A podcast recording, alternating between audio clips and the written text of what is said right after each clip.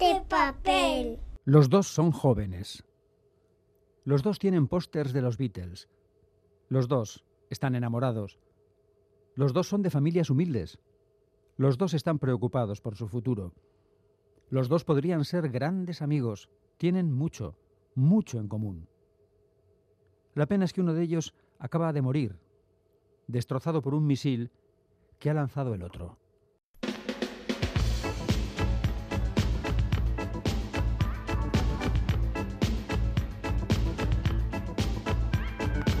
Pompas de papel.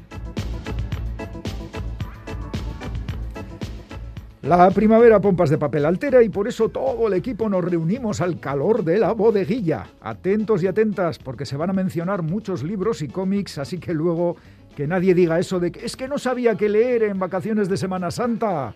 Bodeguilla por turnos, que todavía estamos en pandemia y no nos podemos reunir todo el equipo en el estudio. Así que el primer turno para los padres fundadores, Quique Martín, Félix Linares. ¿Qué tal? Hola, Iñaki, hola a todos. ¡Qué alegría poder hablar con gente! ¡Qué alegría! Quique Martín recién llegado de Angulem. ¡Ah, qué envidia! ¡Qué envidia, verdad! Sí, ¡qué bien me lo pasé, jolín! Ay, venga, encima, hurga en la herida, hurga en la herida. No, esas son esas cosas que puedes hacer ahora, bueno, que sí, estás medio jubilado. Sin estar jubilado del todo, ¿no? Pero... No, que aquí está para demostrarlo, Quique, por eso, en el tajo. Bueno, compañeros, que ya sabéis que en las bodeguillas os toca decir más o menos qué es lo que os ha gustado y qué esperáis que os guste. Bueno, Félix en las bodeguillas normalmente... nunca miro al pasado. Nunca mira al pasado. Mira al futuro y dice lo que le puede gustar de unas cuantas cosas. Porque me he pasado toda la primavera y el invierno entrevistando a gente. O sea que... A ver, o sea, que tu vida sigue siendo tan dura como la de antes. Esta semana he tenido 6 entrevistas. ¿Solo? De escritores, ¿eh? Ya. O sea, bien. Como decía Iñaki, la primavera la sangre altera. Bueno, a mí no me altera nada. He pasado por todo. Félix está curtidísimo en estas materias, así que no problemo. Claro, a ver qué da de sí. Bueno, yo he leído... Adelante. Claro, que tengo tanto tiempo para leer que leo mucho.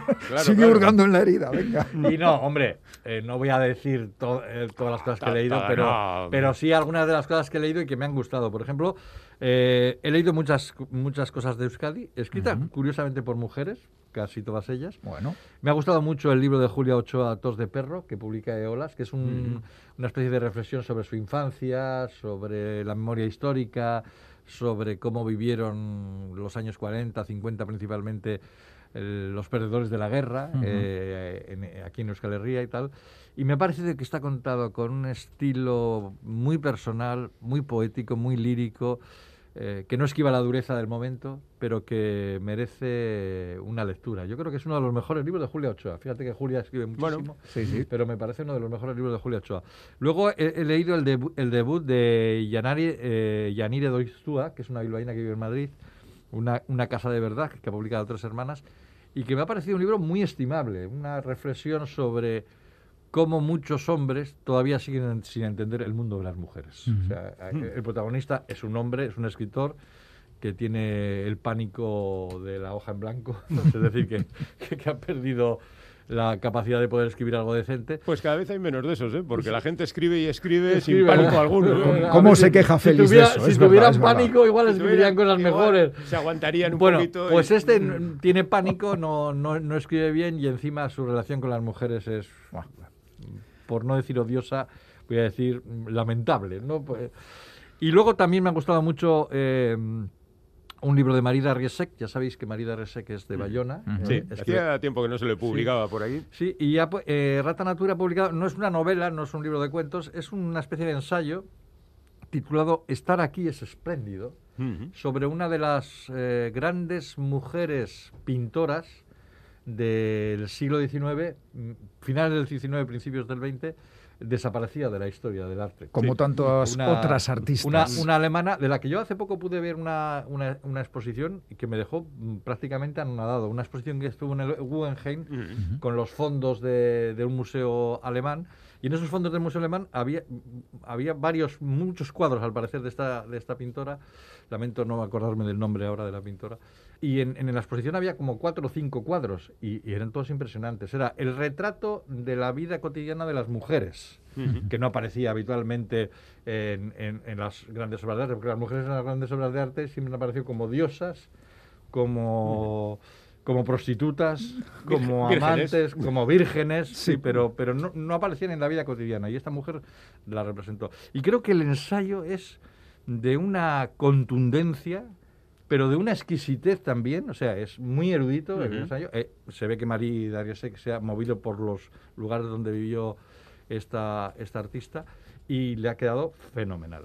Pues ahí está, y vais tomando nota, ¿no? Ya os he dicho que luego no digáis, ¡ay, que no sabía yo qué leer! Julia Ochoa, Yanire Doistua, Marie Darrieussecq. Bueno, yo pongo entonces 3 autores vascos que he leído recientemente, bueno, 2 he leído y 1 no, pero lo recomiendo igualmente, que es una obviedad porque hablo de Bernardo Achaga o Kirmen Uribe, que son bien conocidos. Claro, ¿no? Por su parte, Bernardo ha publicado en castellano Desde el otro lado, que es una colección de cuentos, 4 cuentos. Uno de ellos, Vianay, bueno, 2 hermanos, es bien conocido por todos. Ya se había traducido al castellano también. Se había traducido en el 85. Sí, sí. El segundo estaba publicado en euskera, pero nunca traducido al castellano. Ajá. Y los 2 últimos los ha escrito directamente en castellano. El tercero, de alguna manera, viene a cerrar los 2 anteriores. Es un poquito aquello de cerrar el paréntesis entre lo que escribía. Ahora que Bernardo ha dicho que ya no va a escribir más novelas, yo creo que está bien porque él se mueve mejor en estas longitudes que la novela larga.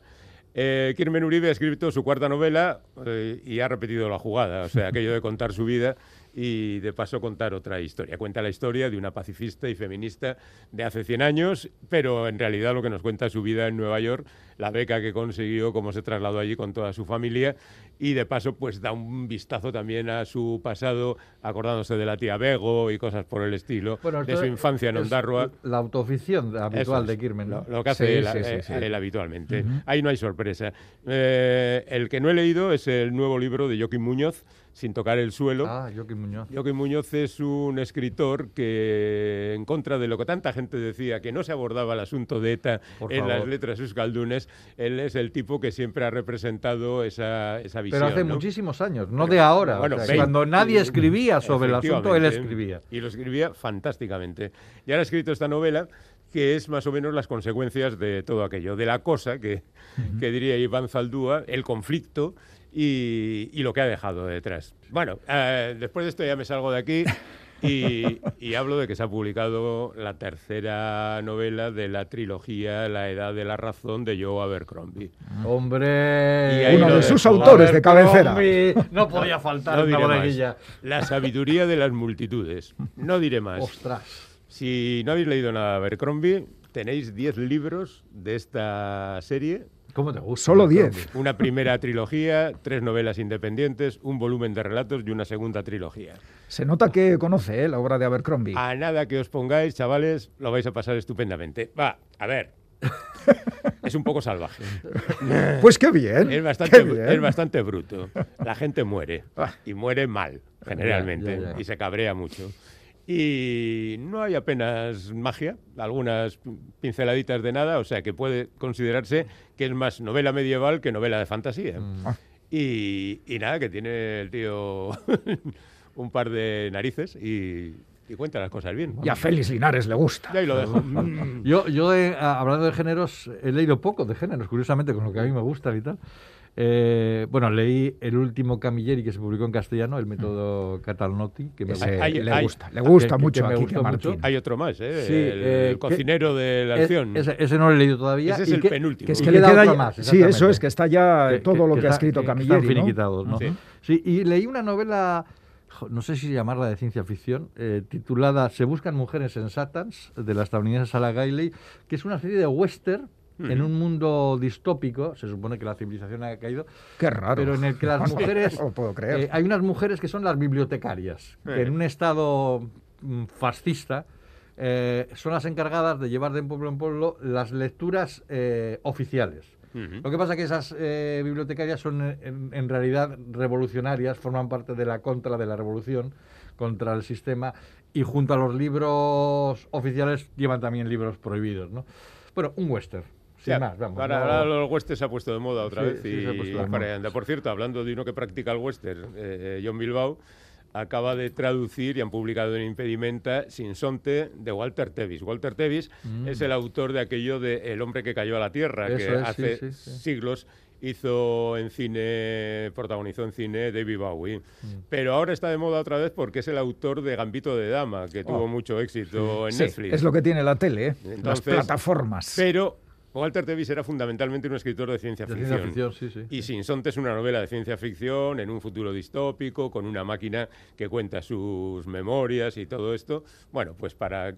Como no se publica mucho de esto, digámoslo pues nosotros. Estará bien por partida doble, ¿no? Bien por traducido Tevis, y bien escrito. Por el traductor y por el autor. Yo de literatura extranjera he leído algunas cosas muy chulas. Bueno, he leído lo último de Amélie Nothomb, ya sabéis que yo soy muy... Como yo con Abercrombie, tú con Amélie Nothomb. Sí, que se titula Sed y que es la pasión de Cristo visto por el propio Cristo y por la propia Amélie Nothomb, claro. Qué apropiado para estas fechas. Siempre oportuno. Es un libro estupendo. Me ha parecido menos... gracioso que en la línea habitual de Nothomb, como si el tema le hubiera impuesto algo, ¿no? Claro, como, al final, vamos a ver. Pero ella lo ha enfocado a su manera, por supuesto. A ver. Voy a hacer una risa, pero cuidado, que es Jesucristo. Pero bueno, está muy bien, a mí otro está muy bien. He leído también el último libro de Erich Haeckel, el hispanista austriaco, que en Pompas estuvo alguna vez, y que... ha publicado un libro titulado La cuerda invisible, que es la historia...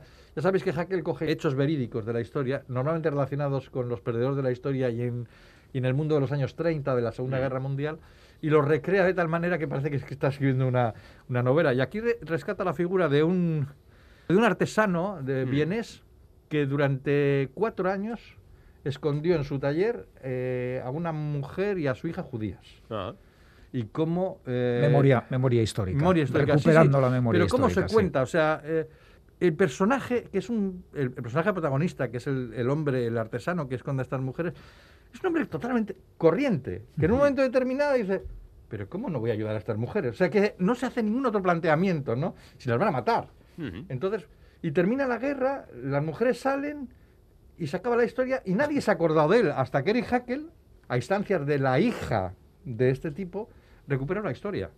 Bueno. Y es impresionante porque, es decir, no, tengo que actuar con la moral cristiana que mis padres me inculcaron, ¿no? Y entonces tengo que salvar a estas dos inocentes. O sea, héroe por obligación, por conciencia. Y también ha leído a Félix Linares, que también es un autor que le gusta mucho a Félix. Bueno, yo soy el fan número 1. Eso, tú serás el 2. Sí, Inhumanos, que está, la verdad es que está muy bien. Se ha hablado mucho de ese libro, se ha hablado mucho. Sí, porque Félix... Yo le entrevisté incluso. Sí. Pero que digo que es una rareza dentro de la obra de Son cuentos hiperbreves, que bueno, pero en el mismo tono que es habitual en él, repartiendo caña a tope. Sí, le gusta a Félix lo de la caña, ¿eh? Pero aquí se aparta de la historia, crea como una especie de distopía también. Sí, a veces, ¿no? Otras veces son cosas bastante reales. Tiene algunos cuentos que son cercanos. Hay uno que me recuerda poderosamente aquel del asfalto, ¿no? Que hay un muerto y acaban convirtiéndolo en una obra de arte. La gente pasa, hay un muerto, mira, se ha muerto. Coincidía también con la muerte de aquel hombre en las calles de París. El fotógrafo del flamenco.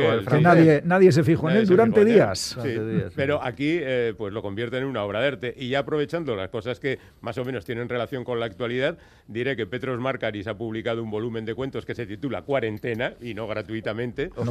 Entre los cuentos hay 2 de Costas Llaritos, el comisario habitual, pero el resto son cosas relacionadas con la cuarentena, y el último es una especie de declaración de amor a la isla donde nació, que es un territorio entre Turquía y Grecia y, bueno, pues muy impregnado de ambas culturas. Y tendríamos otro, lamentablemente, casi de actualidad.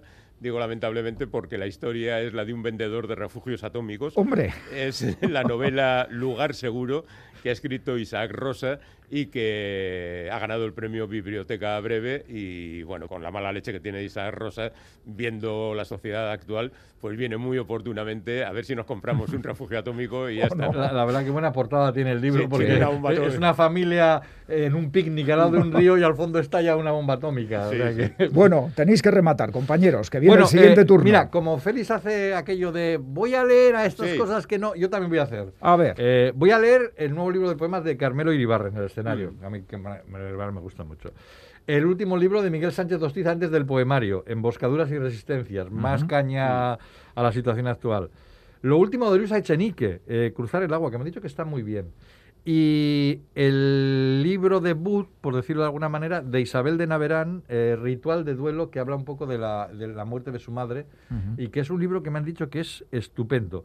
Elizabeth Duval, Madirse a su tumba, una especie de inicio de los episodios nacionales de Galdós, versión moderna. Son varios autores los que los van a escribir. El libro de todos los amores, de Agustín Fernández Mayo, que creo que parece que apunta mucho.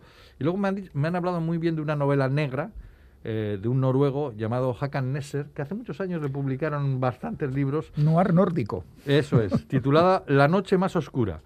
Y otra novela criminal, no negra, de una autora británica que se llama Janice Hallett, que se titula La apelación, y que es un caso de un asesinato dentro de una compañía de teatro amateur, contado a través de correos electrónicos y de WhatsApps, que dan todas las claves para que el lector, si es listo, descubra quién es el asesino. Vale. Además, la autora lo ha demostrado, o sea, quiero decir, con esos datos. Se ha convertido en un exitazo en Inglaterra. Bueno. No tengo ningún interés, porque yo Agatha Christie lo hacía para despistar y le pillaba quién era el asesino siempre. O sea, que no tiene, no tiene ningún interés. ¿También te pillaste que tú eras el asesino una de esas novelas? Ah, sí, joder, qué listo. Pero lo sabía de primera mano. Linares, último remate, ya está todo. Que no sé lo que va a leer, tío. Fenomenal. Padres fundadores, vuestro turno ha terminado.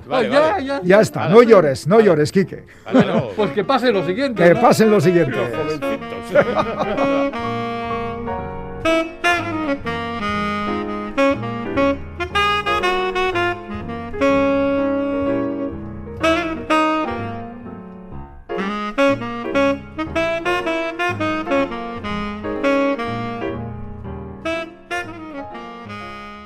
Bueno, ya está. Ya han cerrado la puerta. Pero hay que sentarse aquí. Feliz, a ver, pero ya se han ido Félix y Quique, entonces ya hay sitios libres. Y lo de la distancia de seguridad. ¡Ah, Chani! ¿Pero qué pasa? Es que estoy muy lejos, pero estoy aquí. Galder Pérez, Chani Rodríguez, Caixo, compañeros. Pero ¿por qué no ponemos la luz? Digo yo. ¿La luz? ¿Cómo? Pero pon la luz, Iñaki. ¡Uy, qué gafas más bonitas, Chani! ¿Sí? ¿Son nuevas? ¿Cómo molan? Te gusta luz intensa, ¿eh? A ti media luz no te va. Ah, era media luz eso. Hombre, por eso parece que no veías, aunque yo creo que estaba bien encendido, pero bueno. Empezamos encendido bien. Estás tú, Iñaki. Bodeguilla, muchachos, venga, ya sabéis, hay que darle a la gente recomendaciones. Yo pensaba que iba a estar Félix. Félix ha dejado su aura por aquí, ya lo sabes. Vale. ¿Esto de qué va? ¿De hablar de libros? Esto va de que la gente quiere libros para Semana Santa y hay que decirle algo. Vale, libros santos, por lo tanto, ¿no? Bueno, vale, venga, lo que tú santos, quieras. O santos libros. O santos libros. Venga, dad vuestras bendiciones, digo vuestras recomendaciones. ¿Quieres empezar tú, Chani? Bueno, ¿Qué habéis leído? ¿Qué habéis leído que os ha gustado? Yo he dejado mucho libro a medias este trimestre. Uy. ¿Y eso vas a decir también? No voy a decir los títulos porque creo que es una cosa fea, pero he empezado un montón de libros que los he tenido que abandonar. No sé qué diría Félix de todo esto. Falta de ganas. Cada lector es personal. Ahí está, vale. Bueno, falta de ganas, ¿no? Félix. Porque me aburría. O sea que... ¿Por qué no le han convencido? No me han convencido. No, te quería decir si era falta de tiempo o que simplemente no te han convencido. Nada, no me han atrapado. Vale. Digo, otra cosa. Pues mira, eso también ocurre. No, voy a hablar de los que sí me han enganchado. Yo diré que alguno me ha acabado, pero porque no me quedaba otra, ¿sabes? Que también. Pues, igual los habría dejado. Eso es peor. El oficio es duro, ¿eh? Esto de la literatura... Bueno, en fin. Pero otros he leído con muchísima fruición y con gran entusiasmo. Bueno, pues de esos vais a hablar. Venga, ¿quién empieza? Pues Chani, adelante. El que más me ha gustado de esta temporada, el que más, es La Ciudad de los Vivos, de Nicola Lagioia. Sí, sé que te ha impresionado porque lo comentaste, ¿verdad? Le hiciste un comentario. Sí, me ha impresionado bastante. Sí. Es una gran crónica periodística. Uh-huh. De hecho, se ha comparado, estas comparaciones... Un crimen real que ocurrió en Roma fue. Por ello se ha comparado con La sangre fría de Capote o con la literatura de, pues, por ejemplo, El adversario de Carrer, y por la dureza también con Cormac McCarthy. Bueno, este libro que cuenta, en marzo de 2016, dos jóvenes de familia bien, que se dice, se pusieron hasta arriba durante días de cocaína, de alcohol... llamaron a varios conocidos hasta que por fin se presentó uno para acompañarles o llevarles algo. Bueno, un follón de noche. Bueno, fueron creo que 3 o 4 noches sin dormir y ya digo, un descenso a un insomnio de sangre, como leí el otro día por ahí que calificaban este hecho. Se reunieron, se pusieron hasta arriba, llegó este chico al que contactaron por WhatsApp, el asesinado Luca Barini. Uh-huh. Ellos, los asesinos, son Manuel Fofo, que es de una familia que tiene muchos negocios de hostelería en Roma, y Marco Prato, un relaciones públicas de la noche gay bastante conocido, hijo de un profesor universitario muy conocido. Estos los asesinos, el asesinado un chico muy humilde, Luca Barini, que se ganaba la vida como podía, y aquí podéis entender también en ese como podía muchas cosas. Sí. Lo torturaron...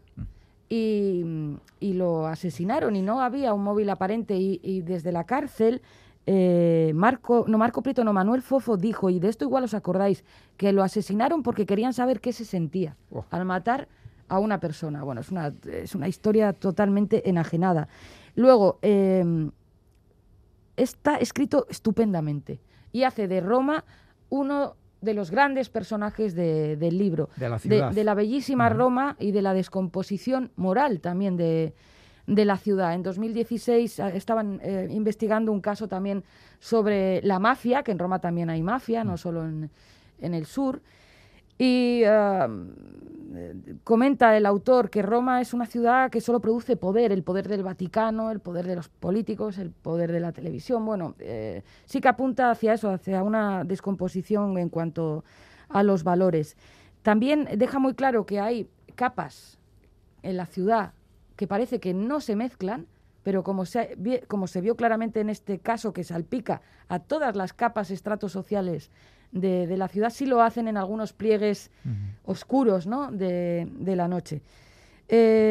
Nicola Lagioia había ganado el premio Strega, que es el premio literario más importante de Italia. Sí, sí. Estaba él muy tranquilo, pero se obsesionó con este caso, trabajó durante 4 años, entrevistó a amigos, familiares, a los asesinos, a los padres de la víctima, tuvo acceso a la investigación policial, incluso se carteó con el asesino Manuel Fofo, porque Marco Preto se quitó la vida en la cárcel. Vaya historia, Chani. Es un caso tremendo, pero el libro, a pesar de la dureza de lo que estoy contando, engancha muchísimo. Es que no te lo puedes quitar de la cabeza. Chica, es que me has dejado con un mal cuerpo.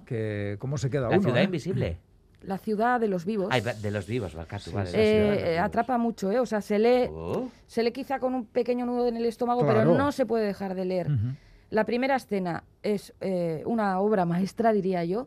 Es de pone el foco sobre un turista holandés que va al Coliseo, que hay mucha cola, que si se tropieza porque Roma está un poco descuidada y tal, y cuando va a sacar el ticket cae sangre sobre el ticket, y es de las ratas que había en el Coliseo, arriba, en la planta de arriba, de donde se venden los billetes.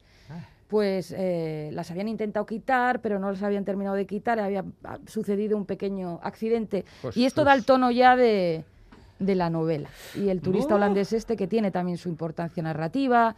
En fin, un portento de libro de verdad, y a pesar de la dureza animo a quien me oiga que lo lea. O sea, si eso no es recomendar un libro, Vaya. Madre mía de mi alma. Pues bueno.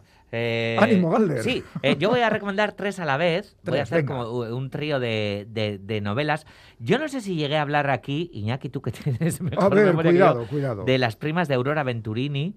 Yo sé que ha sido en los últimos meses la lectura de este libro. Bueno, lo cuento brevemente, si no. Esta escritora argentina, exiliada en París y demás, a los 85 años triunfó con esta novela, Las primas, una novela en la que habla de una familia disfuncional desde el punto de vista de las mujeres. Todo está llevado súper al extremo, desde la protagonista, que es pintora y demás. Bueno, una historia de maltratos, pero con muchísimo sentido del humor. La novela está publicada por por Tusquets. Y aparte creo que es muy interesante el hecho de que sea una mujer, o fuera, una mujer de 85 años la que lo escribió y demás. Y quiero unir esto a Panza de burro, que yo no lo tenía leído, pero que lo he leído este trimestre, que me ha fascinado, efectivamente. Te ha fascinado un fisquito. Un fisquito, eso es. Y además de Panza de burro, Carcoma, la novela de Laila Martínez, que tanto hemos hablado de Utopía no es una isla, de su ensayo y demás. En Carcoma lo que trae es una novela de terror, en el que también las mujeres extremas están súper presentes.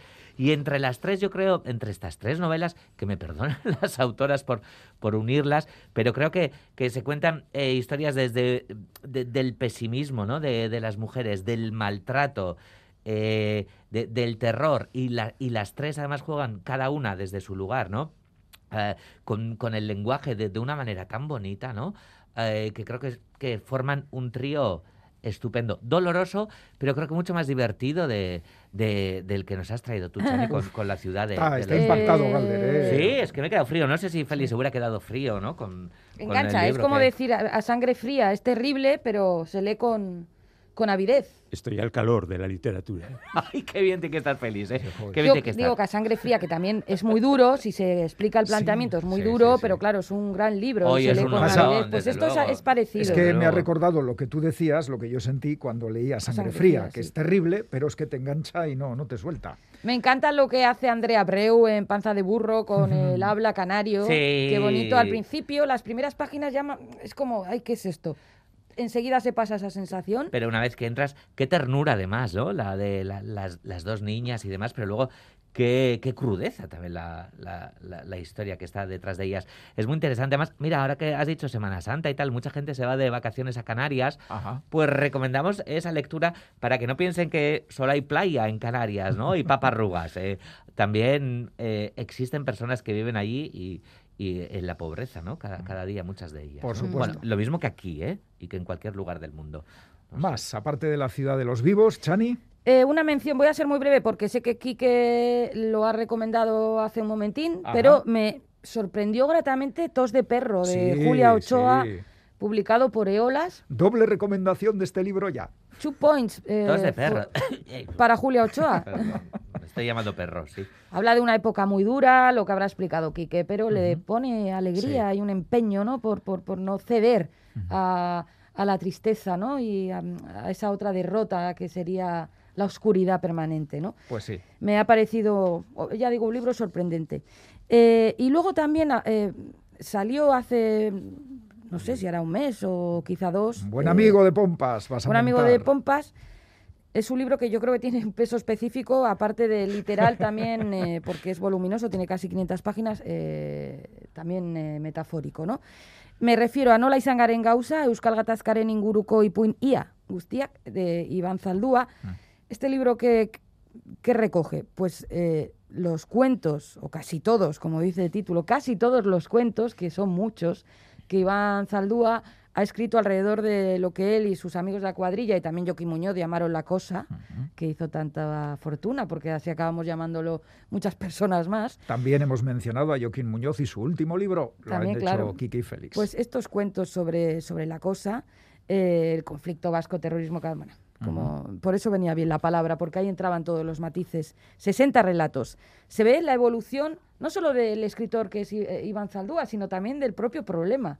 Desde unas décadas al otro, el último relato, fijaos, se titula Transmisioa, que ya es cómo se va a transmitir lo que ha sucedido, ¿no?, a los hijos. Y luego tiene un prólogo de Ivonne Egaña que me ha parecido muy esclarecedor y muy, muy luminoso, y apunta a unas ideas en las que yo no había reparado. Por ejemplo, él dice que cuando irrumpió Zaldúa en el panorama literario, que le gustaba cómo escribía y que notaba algo distinto, no sabía muy bien exactamente lo que era, hasta que finalmente se dio cuenta de que Iván estudió euskera la ikastola.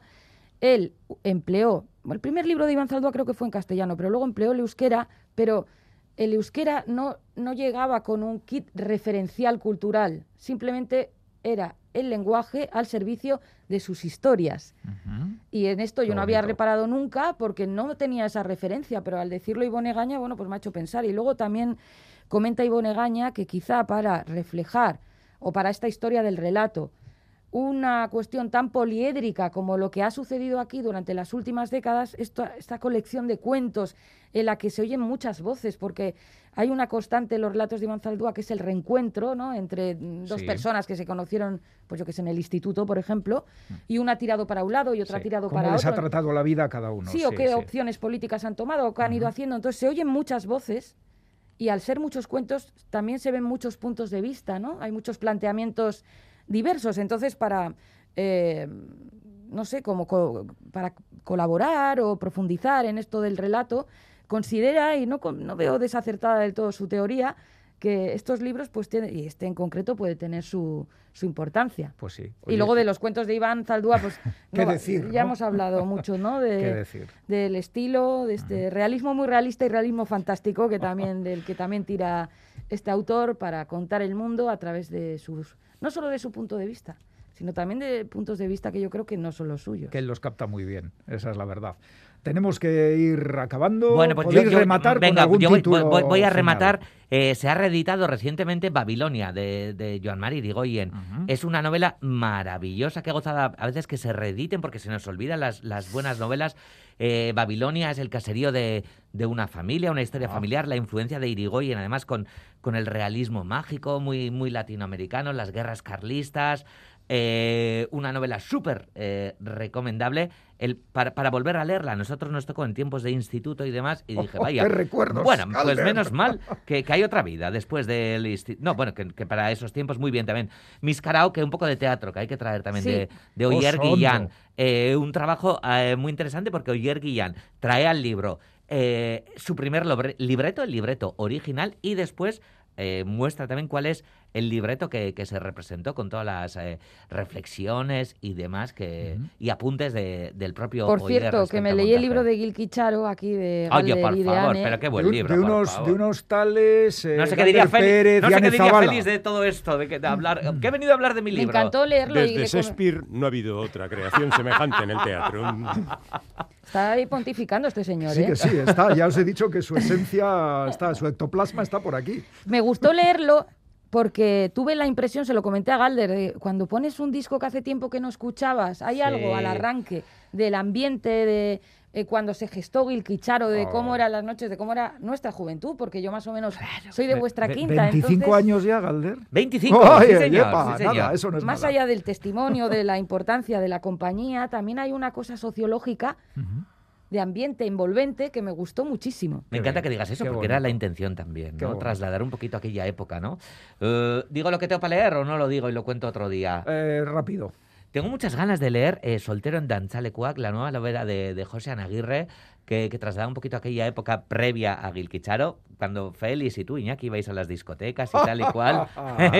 Y a los guateques. A los guateques. Puntito de envidia.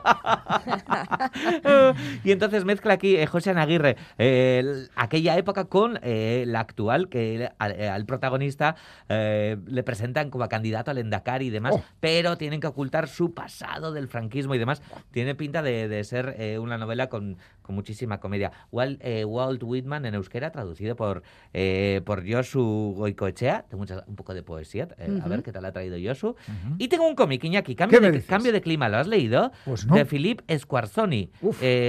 Novela gráfica, reportaje gráfico sobre el cambio climático. Efectivamente, un trabajo muy, muy, muy ambicioso sobre el cambio climático. Exacto, que se dice además que es el trabajo definitivo para entender, por si alguien no ha entendido, qué es lo que es el cambio climático. Pues a leerlo, como todo lo que estamos recomendando. Chani, algo para cerrar ya. Me gustó también Carena de Alain Aguirre, que hemos hablado del libro bastante y luego también prácticamente la acabamos de entrevistar, entonces no voy a abundar en eso. Y me leeré... En euskera tengo pendiente Fate de Lander Garro. Mira, yo aquí he hecho las fotos y les tenía, Fate de Lander Garro lo pasé muy bien. Aparte que también, mira, el retrato de toda aquella época, Chani. Con Carena, claro, no lo pasaste bien leyendo porque es durísimo. Ya, al comienzo ya lo explicamos. Sí, ya cuenta que es un embarazo de la protagonista que no llega a buen fin. Pero qué bonito, esto ya en el primer capítulo. Escribe, Alain, me recordó ese libro a Tienes que mirar, de Ana Starobinet, de Impedimenta, que contaba algo parecido, pero en el caso además de Starobinet, el libro lanzaba una crítica durísima a la sanidad pública y privada rusa. Rusa, ¿eh? Porque hizo un viaje también con un embarazo terrible, y el trato que recibió y que por lo visto reciben allí las mujeres cuando ya saben que el hijo no van a hacer, porque si no, como que tienen una utilidad, ¿no?, para la sociedad, parir un crío, pero cuando ya ven que no, las pasan a tratarlas muy mal. Están llamando los siguientes, ahora compañeros. Que has dicho rusa, por cierto, que se han traducido a euskera, se han editado cuentos de Chekhov y tal. Hay que leer literatura rusa, por favor, que nadie le haga el feo. El gas y el carbón se pueden vetar, pero la literatura Chekhov, no. Fíjate, bueno, en fin, nada, no he dicho nada. Chani Rodríguez. Feliz de todo esto, no sé. Yo estoy muy de acuerdo con lo que dices. Chani Rodríguez, Galder Pérez, es que no diga nada, es que no se puede hablar, libertad de expresión, no se puede así.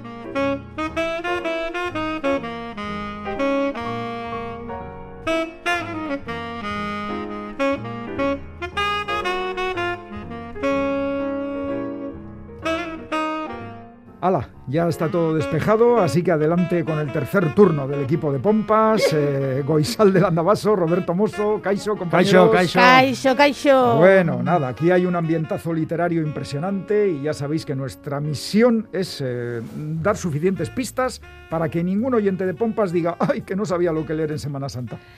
Efectivamente, tenemos un montón de libros. ¿Empiezo yo, empiezas tú o cómo lo hacemos? ¿Has hablado, Goizal? Pues venga, empiezo yo. Por hablar. Bueno, pues mira, yo que tengo el sonido que pasa de una oreja a otra, así a ratos, pero bueno, no os preocupéis, que me oigo en mono y en estéreo y ahora en mono y en... Milagros de la técnica que falla. Eso es. Bueno, bien. El efecto Doppler. Ya está ahí el ectoplasma de Félix. Ya te digo. Bueno, yo quiero recomendar de todos los libros que he leído, un par de libros. Tengo bastantes más entre manos, pero bueno, un par de libros que me han gustado mucho y que creo que hay que recomendar. Uno es los dos primeros que voy a recomendar, además, son dos novelas breves. Es una novela breve y un ensayo. Los dos han sido premiados y creo que con razón, además. El primero es Maiane Txoperena, ha publicado con elkar Ezerran Inori, ganó en el año 2020 el Ligartza Saria y gracias a este premio pues ha escrito esta novela. Ella es una escritora nacida en Hendaya y cuenta la historia de Lide, que es el personaje principal de esta historia, que ha sufrido abusos sexuales, que no recuerda, pero que ha hecho que su vida... entra en una vorágine de desencuentros, destrucción, desolación, hasta que de pronto empieza a recordar cosas del pasado y empieza a comprender qué es lo que le está pasando. Y está muy bien escrito. Se agradece muchísimo que esté escrito en batúa, pero tiene... muchos toques del euskera de Iparralde, de Lapurdi concretamente. Que se note de dónde es la autora. Y está muy bien, porque Elide es una chica de Donapaleu, si no estoy muy equivocada, aunque se ha ido a vivir a Bayona huyendo de un poco de todo, ¿no? Y es una novela que no te da tregua, no hay ningún momento de respiro, porque estás constantemente metiéndote en el papel de la protagonista, pero realmente, me parece un ejercicio súper interesante, de una circunstancia y un drama que viven muchas personas y que ella lo cuenta muy bien en primera persona, en la voz de Lide, quiero decir. No digo que lo haya pasado, que no lo sé. Y luego el segundo libro que quiero recomendar es, a alguien le parecerá que es como muy local, porque habla de las chabolas que existieron en Bilbao. Ya está, desde ya te compro lo que me estás vendiendo. Sí, lo que pasa que puede parecer muy local, pero en realidad no. La historia de la industrialización, de una gran inmigración que hubo, sobre todo del Estado español, hacia Bilbao en este caso, y cómo la gente, vino buscando un futuro mejor y se encontró con trabajo, sí, pero nada más. Y entonces empieza a explicar cómo, por ejemplo, en la Campa de los Ingleses, que es donde actualmente está edificado el Guggenheim, había un grupo de chabolas que eran lo más lo peor de todo el chabolismo que existió, ¿no? Porque pues, no tenían agua, no tenían luz, no tenían baños, vivían bajo casi uralitas. Bueno, es una historia alucinante, es un trabajo de... No nos olvidemos de que antes del Guggenheim hubo chabolas, hubo más cosas. Y Bilbao estuvo rodeado de barrios de chabolas. Sí, sí, y creo que es interesante de verdad porque a pesar de que haya gente que diga, oh, ya estamos otra vez con Bilbao, no, es que es importante conocer esta parte de la historia de este país. Porque es que sucedió solo en Bilbao, simplemente porque en Bilbao en esos momentos hubo un boom industrial, no sé si llamarlo así, que hizo que mucha gente de otros lugares viniera a vivir aquí. Y cómo vinieron a vivir, ¿no? Cómo los críos, cómo les escolarizaban, cómo no les escolarizaban. El trabajo que se hizo desde, por ejemplo, las asociaciones que se fueron creando, los curas que de alguna manera fueron a evangelizar, pero a hacer algo más. Bueno, alucinante esto en plena dictadura. En plena dictadura de Franco, lo que ocurrió. Bilboko Etxola Batean, de Íñigo López Simón. De verdad es un trabajo que ganó el premio Tene Múgica en 2020 también y que lo recomiendo vivamente. Y luego me gustaría hablar de dos libros de poemas. ¿Rápidamente puedo hablar? Sí, rápido. Vale. Una mujer, Berta Vázquez. Ella es ucraniana, de raza negra. Un personaje, esta mujer. Efectivamente. Sí. Con 3 años se fue a vivir a España, creo que a Madrid, concretamente.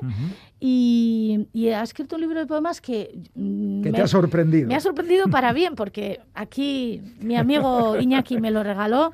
Lo miré con una cara como diciendo, ay, ¿qué me das? ¿Qué me estás dando? Y empecé a leerlo y realmente... Está muy bien. Habla de destrucciones, de desolaciones, de muchas cosas y de verdad que tiene un pase. Y luego también quiero recomendar una colección de poemas de Edna San Vicent, que es una poetisa que yo no conocía de nada.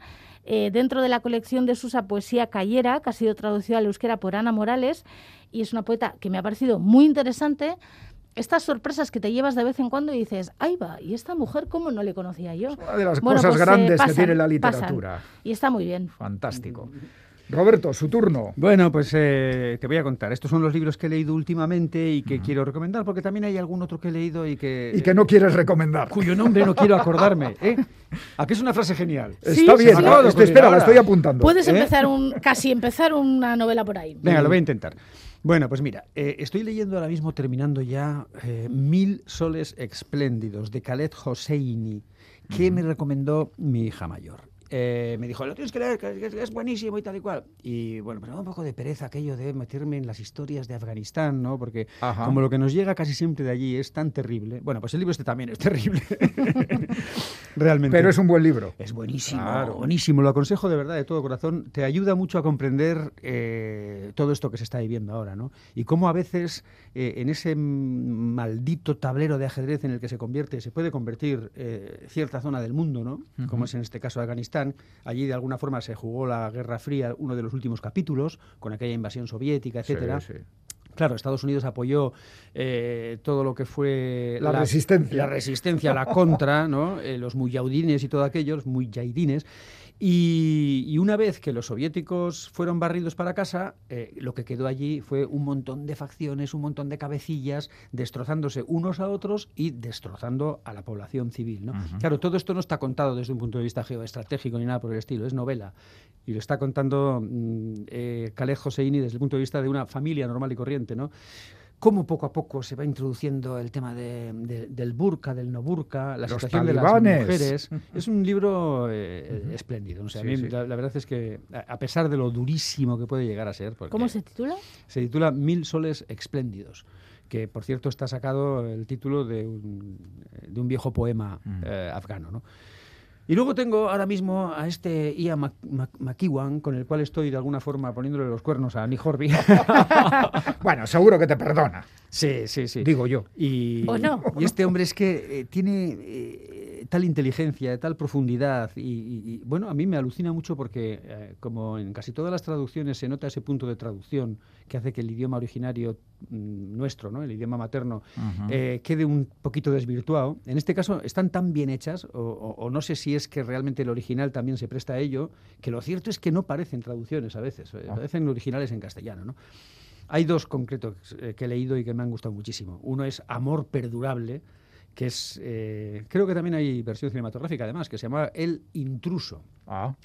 Y está muy bien, ¿no? Porque es una pareja feliz que está de picnic y de repente hay un globo aerostático que se dan cuenta de que, bueno, el viento lo mece, que va a la deriva, vamos. Sí. Entonces, unos cuantos que surgen, no se sabe de dónde, de ese campo idílico, intentan que ese globo en el que va un niño y un padre, pues no se vaya demasiado lejos.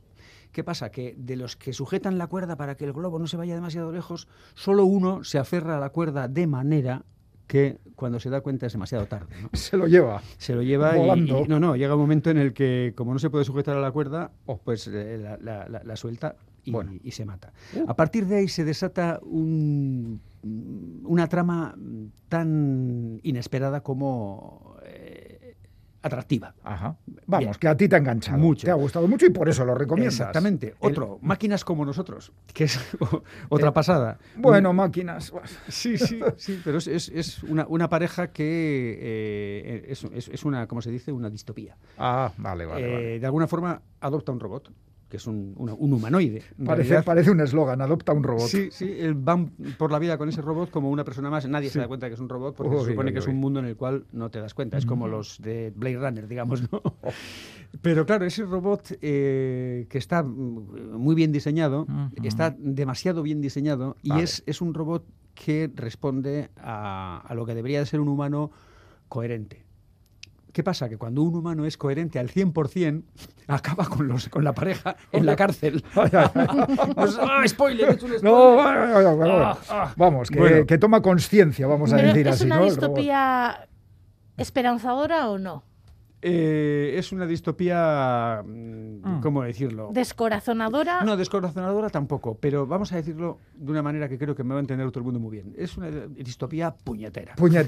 Vamos, una advertencia de escarmiento o algo así. De alguna forma es una reflexión sobre la condición humana. Bueno.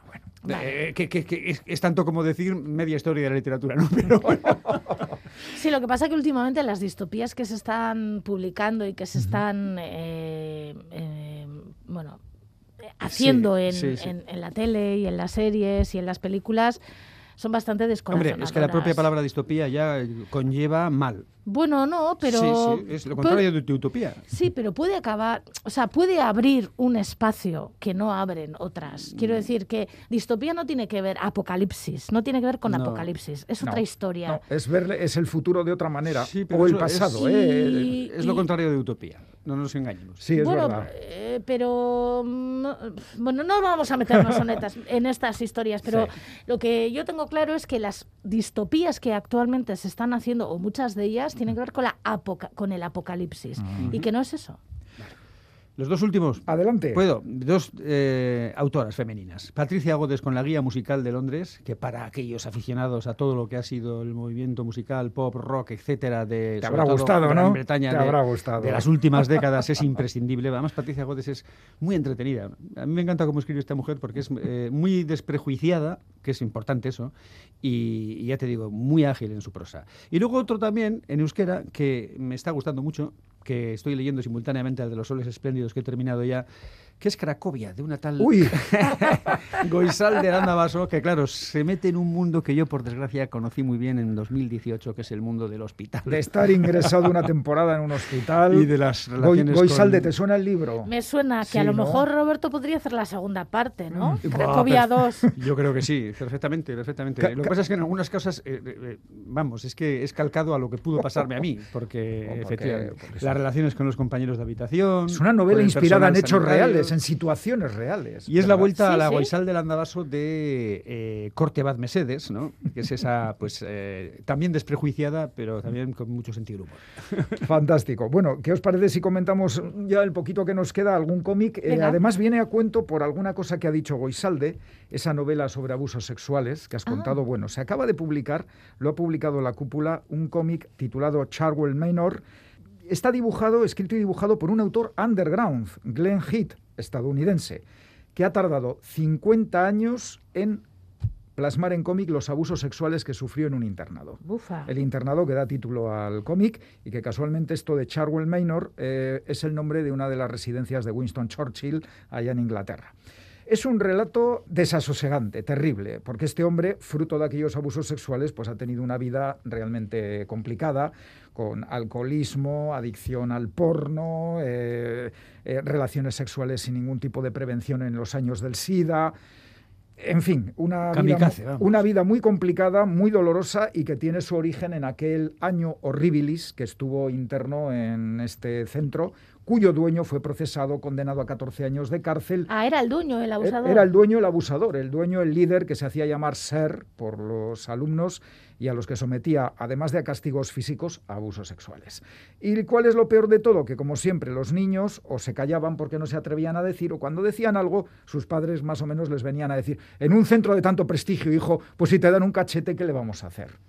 Y no se atrevían a verbalizar los abusos sexuales. El cómic es impresionante, para apuntarlo. Robert Crumb, lo recomiendo. Robert Crumb, es que es un autor, ya te digo, underground. Los dibujos son de estilo underground total, pero la historia te deja el corazón. No solo eso, son de estilo Robert Crumb total. Robert Crumb, en alguna viñeta es de Robert Crumb. ¿Ah, sí? Sí, coge alguna viñeta en alguna página, pero solo. Es que se parece mucho el estilo, ¿no? Sí, el underground estadounidense, ya sabes. Y luego hemos hablado de distopías y humanoides. Bueno, pues es que se ha adaptado al cómic la novela de Karel Čapek, en la que por primera vez salió la palabra robot, derivada del checo robota, que quiere decir esclavo, y se titula RUR, que es Rosum's Universal Robots, que es una fábrica de robots que fabricaba en la novela, que es una obra de teatro en realidad, fabrica robots para que trabajen en lugar de los humanos, pues que esclavos. ¿Qué pasa? Pues que van cogiendo conciencia y... y Blade Runner. Y Blade Runner. Pero esto fue en los años 20 del pasado siglo la primera obra literaria en la que salió la palabra robot. Y el dibujo es totalmente diferente al underground. Sí, sí, esto es totalmente distinto porque la autora también es checa. Es checa. Es checa. Es muy interesante. Pues tiene muy buena pinta. Sí, Rur, sí, por supuesto. Rur. Y una cosa que todavía no he leído, pero que es que me llama mucho la atención, es un libro ilustrado. Se titula Sobre la tiranía y es lo que ha hecho la autora alemana Nora Krug con el libro de Timothy Snyder, titulado así, Sobre la tiranía, que es una especie de reacción a la amenaza totalitaria que supuso el gobierno de Donald Trump en Estados Unidos. Entonces este hombre, Timothy Snyder, escribió Sobre la tiranía 20 lecciones del siglo XX, en el cual advierte de lo que pasó en países de Europa con regímenes totalitarios y un poco pues lo que puede ocurrir en Estados Unidos si se deja llevar la masa por las palabras de un líder que supuestamente te va a sacar de todos los problemas. Y Nora Krug, es muy interesante que haya hecho esta adaptación ilustrada porque ella hizo un cómic llamado Heimat, en el cual indagaba sobre el pasado de su familia y la responsabilidad de las familias alemanas después de la Segunda Guerra Mundial, de esas familias en las que el nazismo... ¿Nazismo? ¿Qué es el nazismo? No, en mi familia no ha habido nazis, ¿no? El nazismo... Y bueno, pues ha habido mucha más gente implicada en el nazismo de la que fue juzgada en los juicios de Nuremberg y, digamos, una aceptación social por parte de la sociedad alemana. Que ya tenéis información para ir haciendo acopio de lecturas de cara a Semana Santa. Cerramos la bodeguilla con el saludo de todo el equipo de Pompas: Chani Rodríguez, Quique Martín, Félix Linares, Galder Pérez, Begoña Yebra, Roberto Mosso, Goisal del Andabaso, Ane Zabala y aquí, pues un tal Iñaki Calvo. Es muy importante de leer. Agur. Y de escribir. Agur, agur.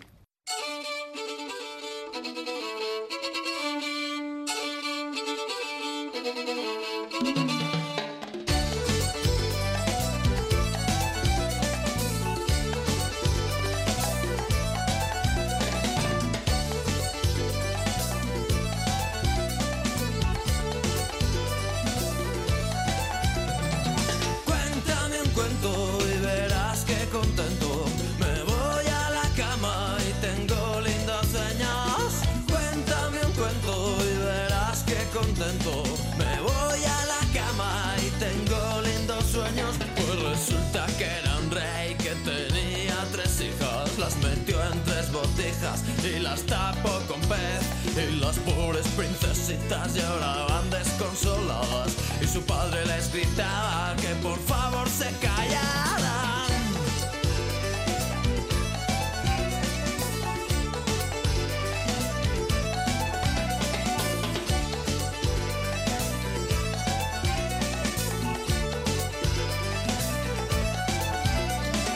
Cuéntame un cuento y verás contento. Me voy a la cama y tengo lindos sueños. Cuéntame un cuento y verás que contento. Me voy a la cama y tengo lindos sueños. Las princesas se escaparon por un hueco que existía, que las llevo hasta la vía del tren que va para Italia. Y en Italia se perdieron y llegaron a Jamaica. Se pusieron hasta el culo de bailar reggae en la playa.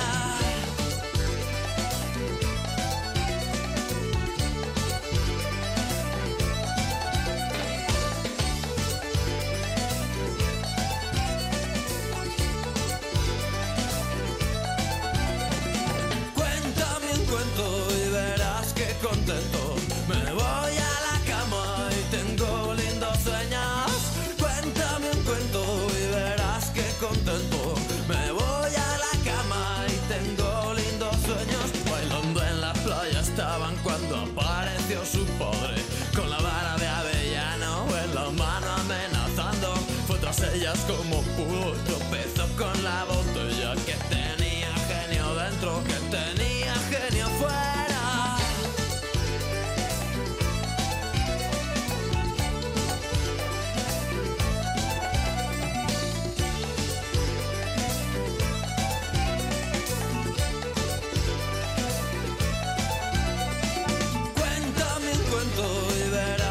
Contento, me voy a la cama y tengo lindos sueños.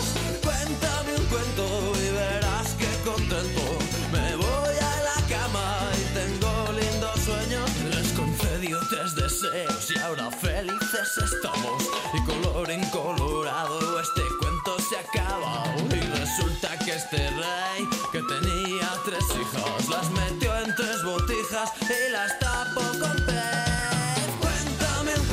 La enanita junta globos, la que vuela por los aires, la que nos seduce a todos. Cuéntame un cuento, el del ratoncito Pérez, que te deja 5 duros cuando se te cae un diente. Cuéntame un cuento, que ya creo que estoy soñando. Cuéntame un cuento con